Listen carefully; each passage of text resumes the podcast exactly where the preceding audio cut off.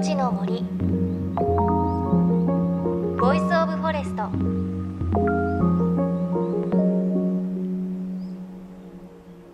おはようございます。高橋真理恵です。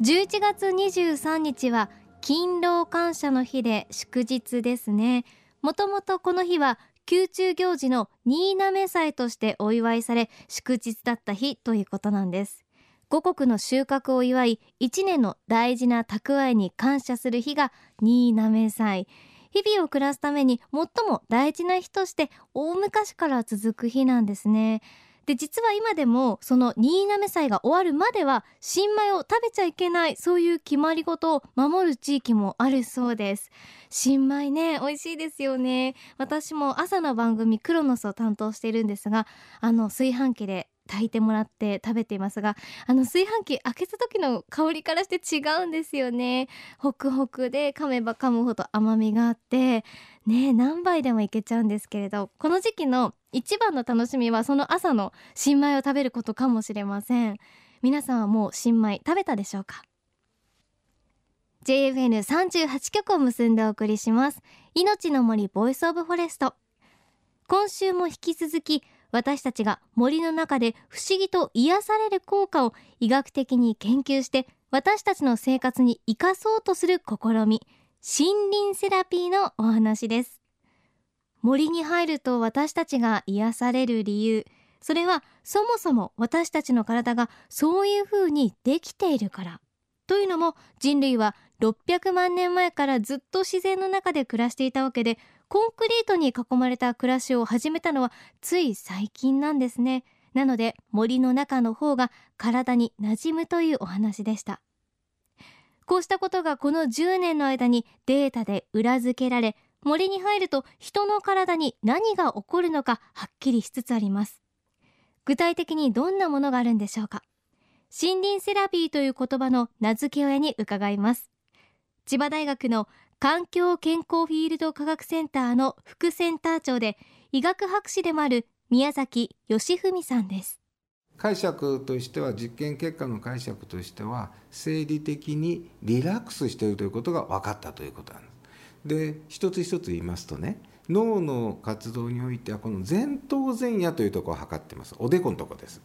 でこれ前頭前野っていうのは非常にこう高度な価値判断をこうするところなんですけれども、え例えば暗算なんかをするとブーッと増えていきます活動する暗算。で人がリラックスするとその活動が鎮静化するということなんですけど森にいた時と都市にいた時を比べると森にいた時の方が都市にいた時よりも脳が鎮静化してるってことが分かりました。要するに脳もリラックスしてるってことですね。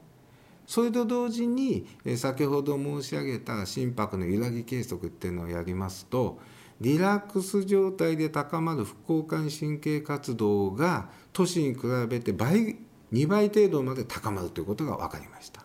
逆にストレス状態で高まる交感神経活動は統計的優位に下がるということも分かったんですね。さらにストレスホルモンの濃度が12%程度下がるんですね。でさらに NK 細胞活性っていうのを測ったんですけど NK 細胞っていうのはナチュラルキラー細胞って言いまして、えー、例えばそういう、うん、これが下がってくるとがんになる確率が高いあるいはインフルエンザになる確率が高いそういうようなことがもう明らかで2泊3日の森林浴森林セラピーで改善するということも分かったんですね。それでこういうね科学的データというのは実は2種類の取り方がありまして1種類はフィールド実験っていって実際に森に行く。そこで撮ってみる。これもいろんな刺激を受けるわけですよね。あの匂いもあれば見た目の美しさもあれば音もあるし五感を介して影響っていうのはある。それからもう一個は室内実験といいまして人工気候室って呼ばれるあの刺激を変えてやるっていう実験がそうするとまあ実際に部屋の中で森の風景を見るとかね。それから都市の風景を見る。それからフィトンチッドと呼ばれているものを実際に嗅いでみるっていう実験もすることができる。あとは小川のせせらぎ音のようなもの。今もあの CD 等でいいのいい音出てますよね。だそういうものを使って音の刺激聴覚刺激だけを受けるということもできるんですね。でそういう実験やってみるとですね各刺激一つ一つの刺激全て効果があります。であのトータルでのフィールド実験でも効果があるというのがまず大きな結論です。つまり森を構成する要素それぞれにも効果があるということなんですね。例えば宮崎さんは森の中を流れる小川のせせらぎの CD を聴かせる実験もしているんですがやはりこれも脳をリラックスさせる効果があったそうです。つまり森の音を聞くことも意味があるんですね。そしてさらに森の木に触ったり木登りしたりもっと言えばお家の家具や柱の木材に触れることでも同じ効果があることが分かっているんです。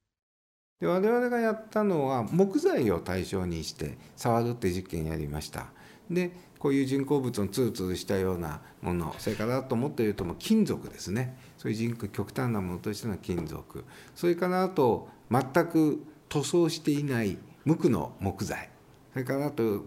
くあるのがポリウレタン塗装って言って見た目は木材だけどもうツルツルのってありますでしょ。だからそういうもので実験をしました。そうするとですね凸凹感というか木目が残ったものを触ると人っていうのはリラックスするんですよ。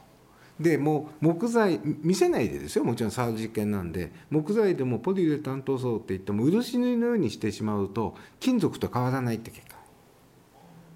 これはね僕は木材業界の人たちこの間も実はちょっと講演会があってそこでもお話したんですけど考えてもらいたいのはせっかくの良さをね塗装することによって消しちゃってんですよね。先週のエンディングでツルツルよりデコボコの方が効果があると言いましたがこういうことなんですね。目で見る効果匂いの効果触って感じる効果それぞれ意味があるというお話でしたがではどれが一番癒しの力を持っているんでしょうか？これも聞いてみました。よくあの質問されることとしてはどの刺激が一番効果があるのかと。匂いがあるのか見た目があるのかね。でそういう質問を受けるんですけれども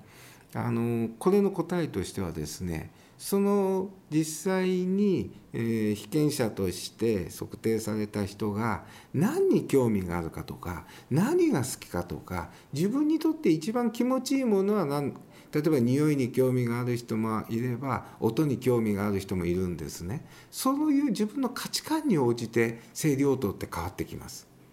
ものすごく大きな個人差があります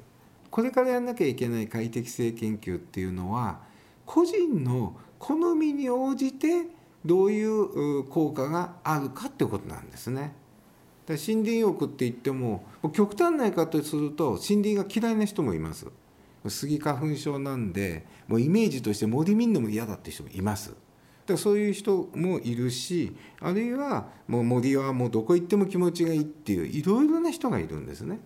でもっと言うと広葉樹の紅葉が好きな人もいればですねヒノキとか杉そういう人んちとかたくさん出ている森がいいっていう人もいますそれからあと公園それからちっちゃい自然最後はまあこういうあの木のテーブルだとかそういうことを含めたねそういうちっちゃい自然までのですねいろいろなこういう好みがあるんですねだからその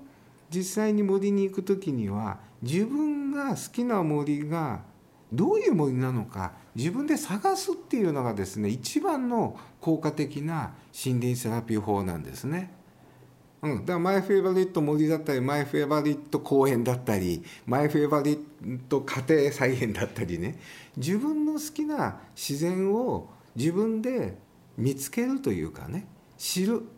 それがまず第一ですね。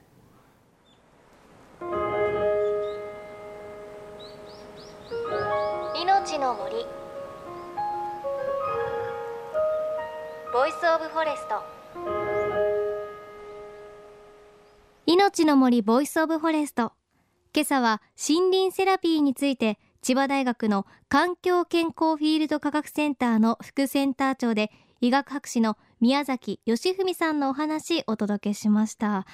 で同じ森でも誰もが同じような効果があるわけではないということでしたね。森の力を上手に取り入れるためには人それぞれ自分に合った森マイフェイバリット森を探す必要があるということでした。ねちょっとこう自分に置き換えて考えてみるとどうなんでしょうね。あまりこう都会暮らしだと近くに森はないんですが子供の頃もう生まれてからずっと高校生ぐらいまで毎年家族で伊豆の一匹湖というところの周りにある森に行っていたんですが私にとってはそこが一番こうマイフェイバリット森に近いのかなというふうに感じます。夏に行っていたのでこう一歩入るとすごく濃い森の香りがしてでどちらかというと杉とかそういう木というよりはこんもりした森広葉樹の森でした。今でもちょっと大人になってから行ってもすごく懐かしいというか香りを嗅ぐと子供の頃の記憶が蘇ってすごくリラックスするそんな感じある気がします。うん皆さんはどうでしょうか？ちなみに宮崎さんの実験では観葉植物の鉢植えを3つほど置いただけでも副交感神経活発になってリラックスできることも分かっているそうです。あと花粉症に悩んでいる方なんかはそういう小さな前盛りをね楽しむ方法もいいかもしれません。あと音を聞くのもねリラックスするというお話でした。さて番組ではあなたの身近な森についてメッセージお待ちしています。メッセージは番組ウェブサイトからお寄せください。皆さんの my favorite 森はどこでしょうか？命の森 Voice of Forest。お相手は高橋真理恵でした。命の森。の森。 Voice of Forest。